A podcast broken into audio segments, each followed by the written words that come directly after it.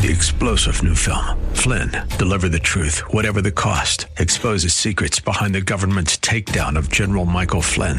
Flynn knew what the intel world had been up to. He ordered the first audit of the use of contractors. This set off alarm bells. He told the truth. He was the most dangerous person for Donald Trump to hire. They had to get rid of Flynn. Flynn, deliver the truth, whatever the cost. Available now. Watch it today. Go to salemnow.com. Salemnow.com.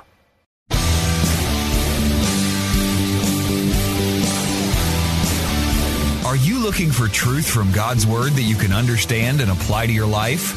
You'll find it today on Make It Clear with Dr. Stan Ponz. Listen now as Stan makes it clear.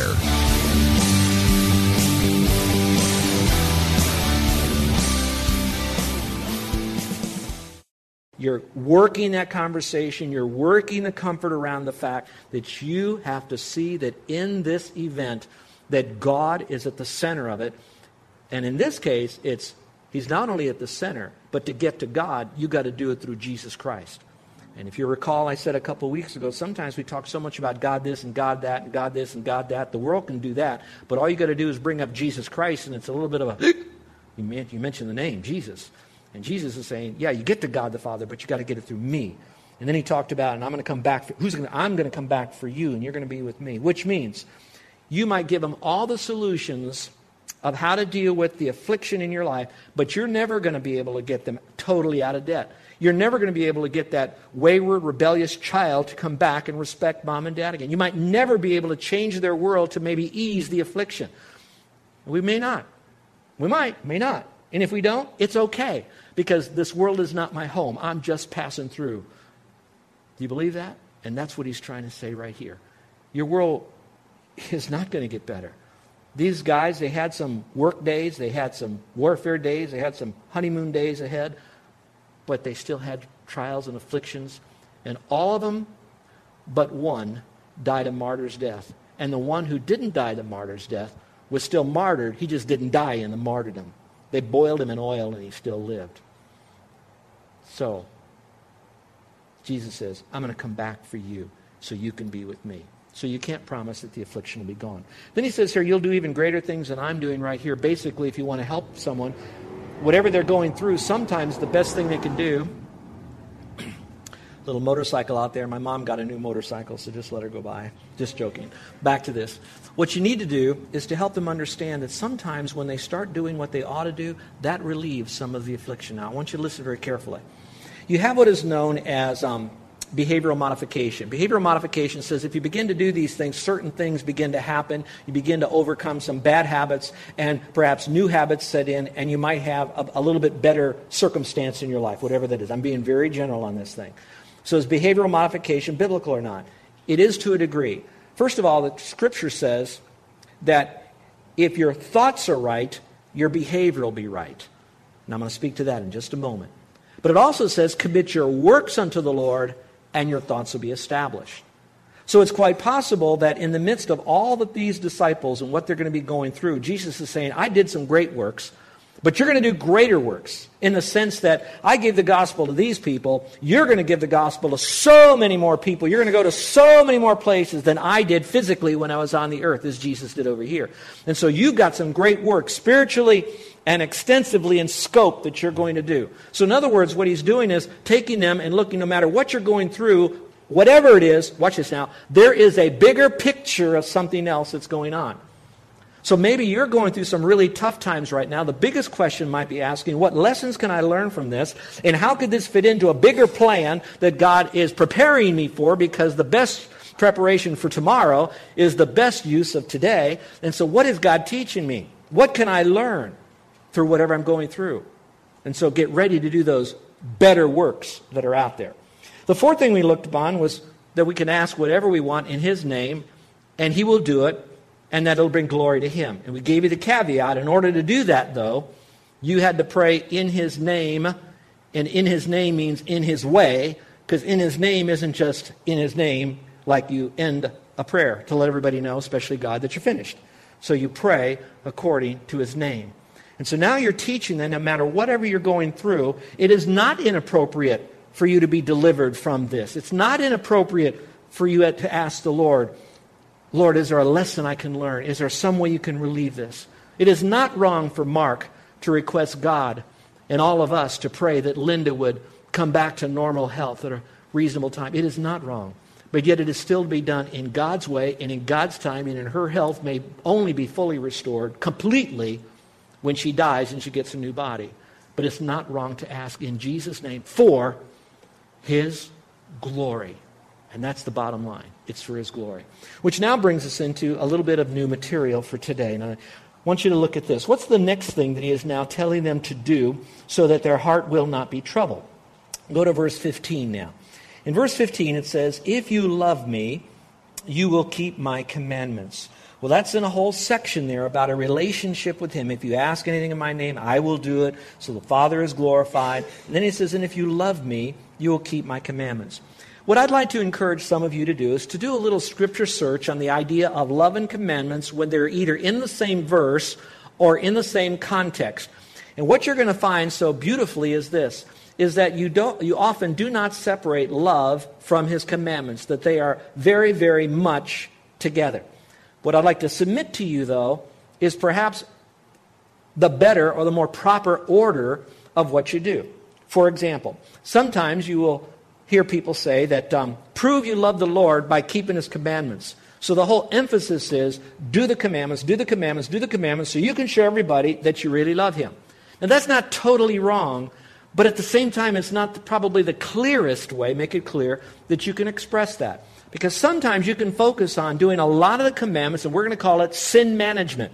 In other words, you do the commandments when you're seeing. You do the commandments if it kind of fits you. You do the commandments if it fits the, um, the scheme of how you think God will want to be glorified. So your commandment thing becomes skewed into an area of duties, which then it's a slippery slope because all of a sudden then we might move from a biblical command and in some translations say precepts, into legalism, where man now either puts equal to or above biblical precepts what they think man should do how to dress, where to go, what not to do. And all of a sudden, we've moved away from the biblical premise to a man made, spiritually sounding premise of how we're now to love God or how we're to show people that we love God.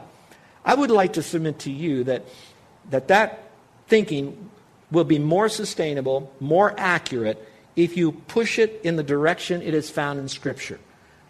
It says, If you love me, you will keep my commandments.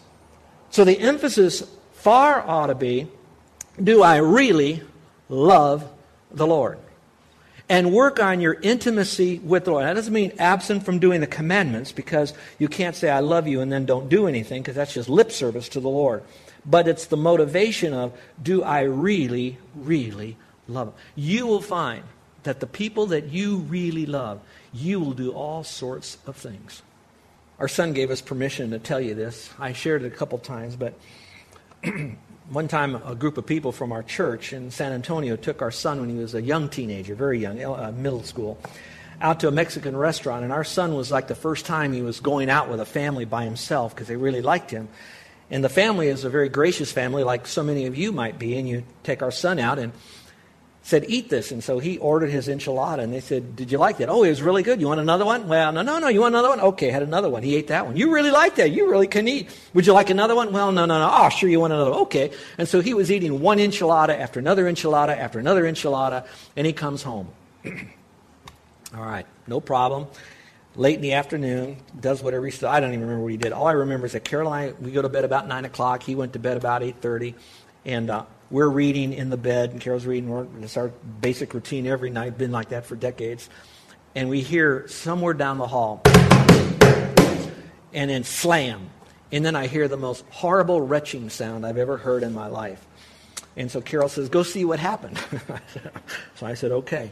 So I went in there, and I want I don't want to be too descriptive, but I want you to know his enchilada was all over the walls, the floor, the commode, the sink, the bathtub, and uh, so I came back and I, I said, "Carol, our poor son," and she said, "What happened? What did he do?" I said, "All I can tell you is, our dear son Joe." Just exploded in the bathroom. Now, my wife, she jumped up, as many of you wives do, and she says, You know what? Let me get in there and, and I'll clean it up. Now, she didn't do it to prove her love for Joe. She certainly didn't do it because she loves vomit, okay? She did it because she loved our son and knew that he was in distress.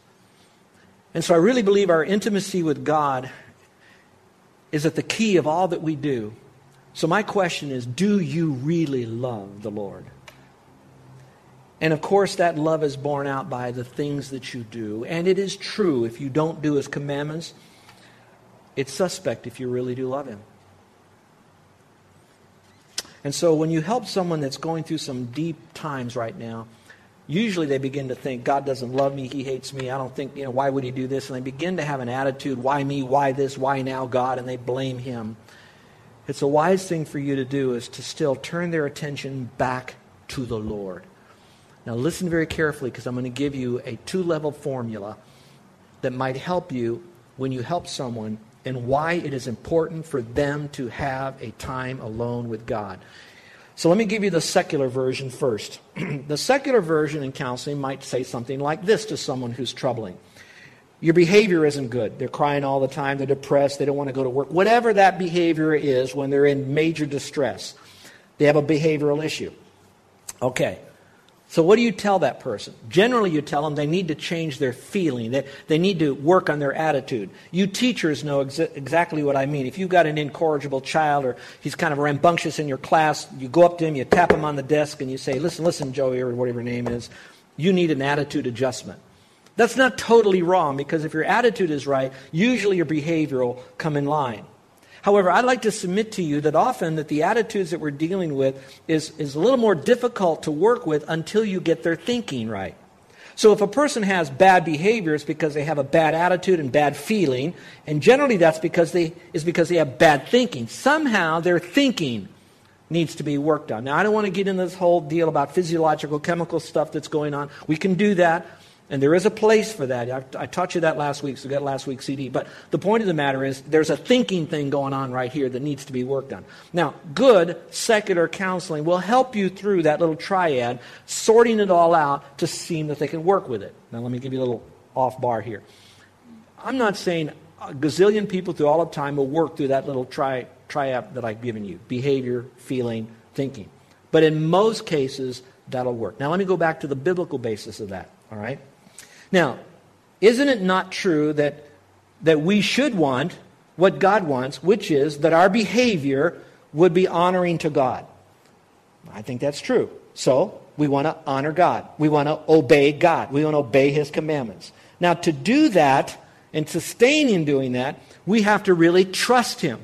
It's hard for me to sustain an obedient life if at times I go in and out of, do I really trust God in these things? If you really look back at why we go up and down in our emotions and all that kind of stuff in life, it's because we go up and down on do we really believe that God is large and in charge? We really wrestle with that.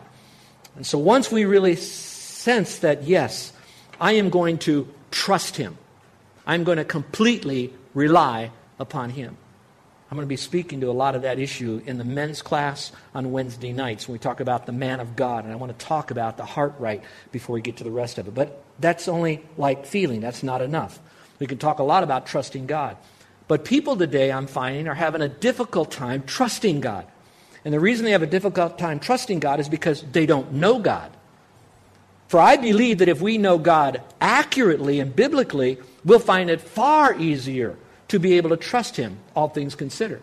And when we begin to have a life of faith, we become much easier to have a life of obedience because if our heart is right, our feet will follow, so to speak.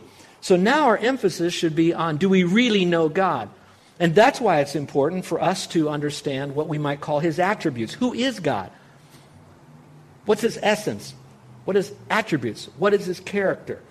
And so if we really know him, who could not fall in love with someone who is in control of everything I can't control and shouldn't control? Who would not want to love a God, love God, our God, who is always good to us? True, he might hurt us, but he'll never harm us. Harm means we're hindered from reaching our full potential. Hurting just brings things into our life to remind us where the boundaries are. So he's always good to me. He's always faithful to me. He loves me unconditionally just the way that I am. He's more powerful than any adverse situation that comes my way, so I can either overcome it or endure it with joy.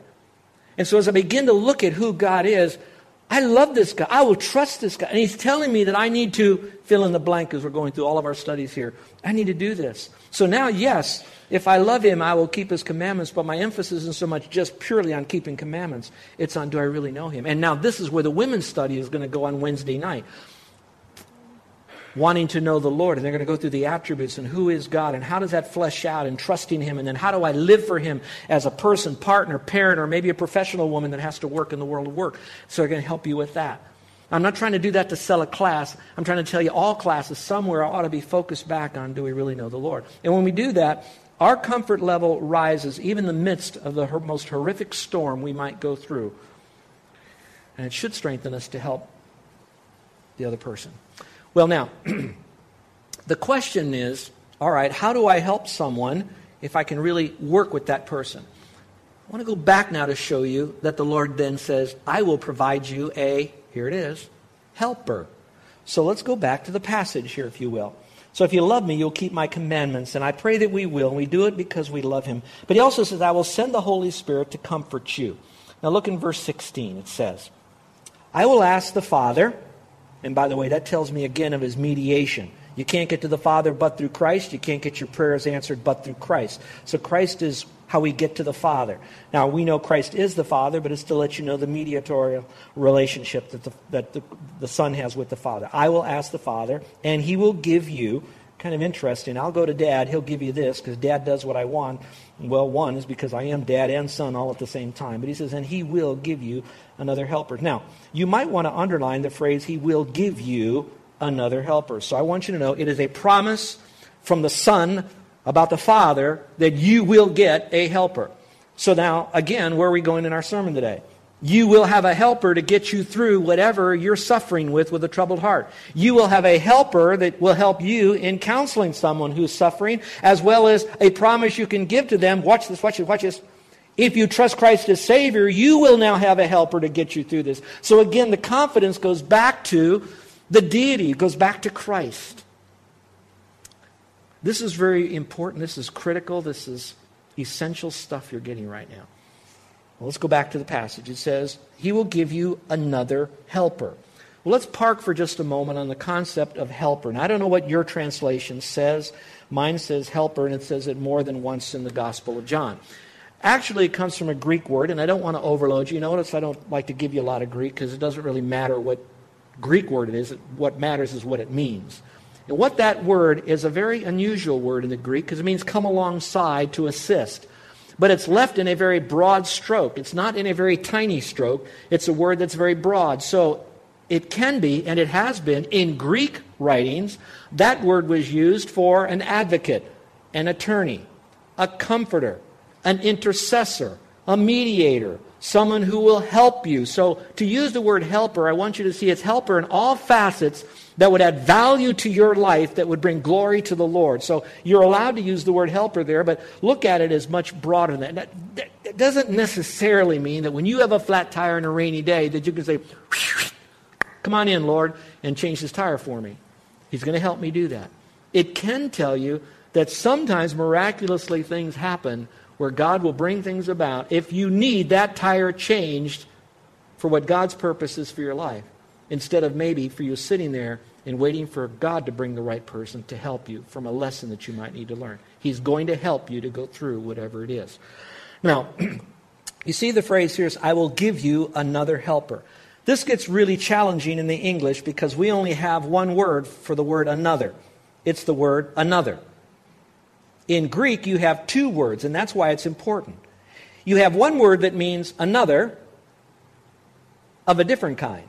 Another word in the Greek means another of the same kind. Now, you all know that I like pizza. And so let's say that I finished my, my slices of pizza, and I go up to the counter and I say, Give me another pizza. Now, if you were behind the counter, you might scratch your head. You want another one. Do you want another one like you like, which is cheese? Or do you want another one that has pepperoni? Do you want one of the same kind? Or you want one that's different? Because I just use the word another.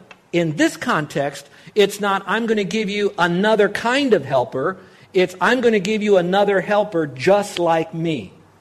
This is huge because what we're setting up now is we don't have a totem pole. We don't have God's the big guy. Then you got Jesus is next in charge. And then finally the Holy Spirit is somewhere down here kind of picking up the pieces. You see him as being equal to God. And this is only the, the tip of the iceberg on the equality of the Holy Spirit with God himself. And in this case, Christ in context. So he says here, I'm going to give you another helper just like me. Now, when you read that, you're saying, well, that's pretty cool. But remember what's going through these guys' minds. I just heard that, oh, Jesus is going to be gone. He just said he's going to be, I can't come after him. What's going to happen to us? He says, don't worry, I'm going to give you another helper just like me.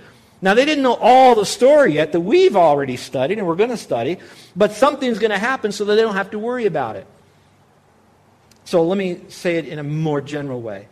Sometimes when we go to church, and I hope it's with you as it is with me, when I come to church, I get so filled. I get filled by the testimonies, the word, the preaching, the singing. I, I, I, it's like my vitamin tablet during the, during the Sunday morning. I love coming Wednesday night because it's kind of like the hump day. You know, get through Wednesday, I get charged up again, I can get on through. But I have to remember that I don't need a Sunday morning or Wednesday night to do that. Jesus is with me all the time through the ministry of the Holy Spirit. No matter where I go, what I do, He is going to be with me forever and ever and ever. All right, let's go back to the passage. It says that he may be with you forever. I just kind of quoted that, but I want to give you a moment, if this is your Bible, to circle the word forever. I want you to circle or mark the word forever. This would be a good place for me to spend the rest of our time just going over the eternal security of the believer.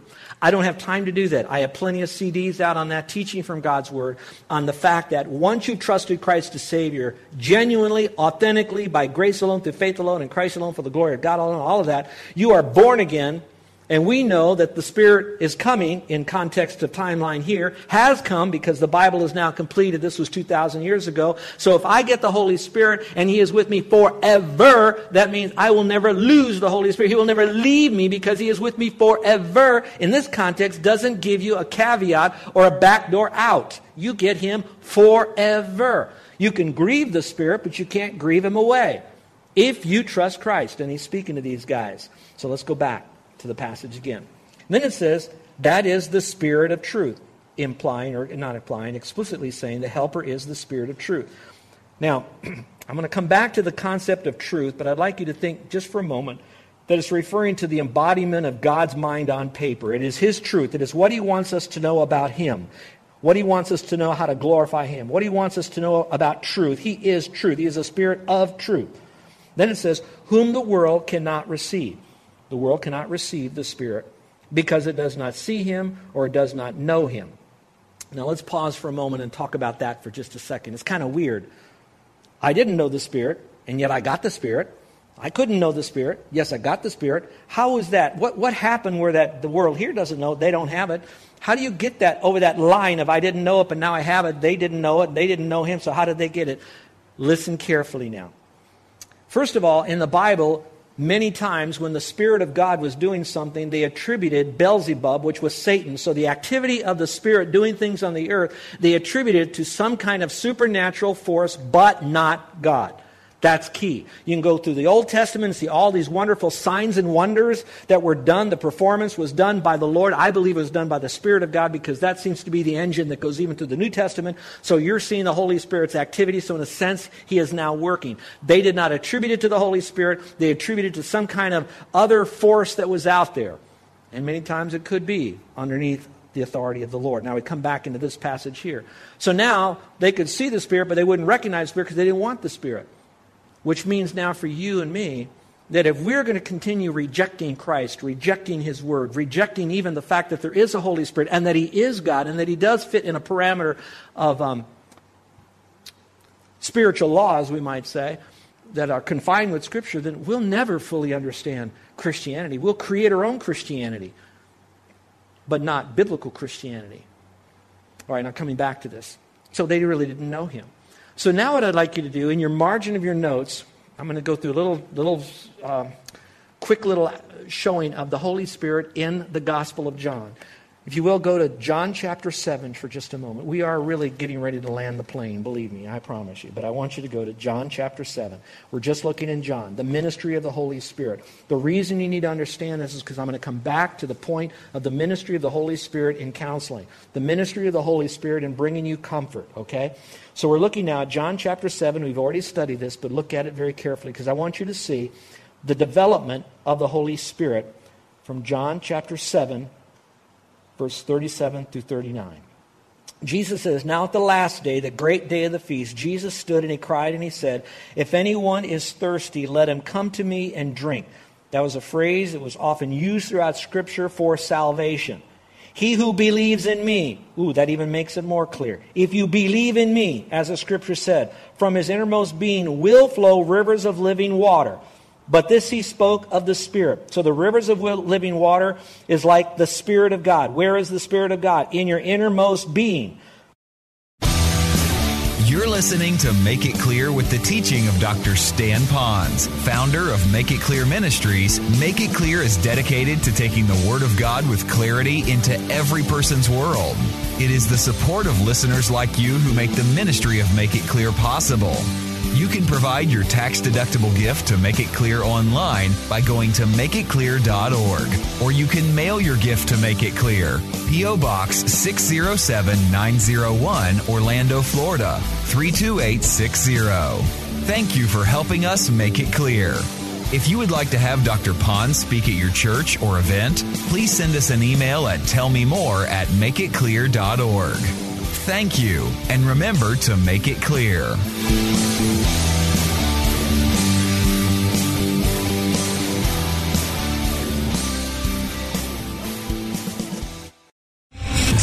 General Michael J. Flynn, head of the Pentagon Intelligence Agency, knew all the government's dirty secrets. He was one of the most respected generals in the military. Flynn knew what the intel world had been up to, he understood its funding. He ordered the first audit of the use of contractors. This set off alarm bells.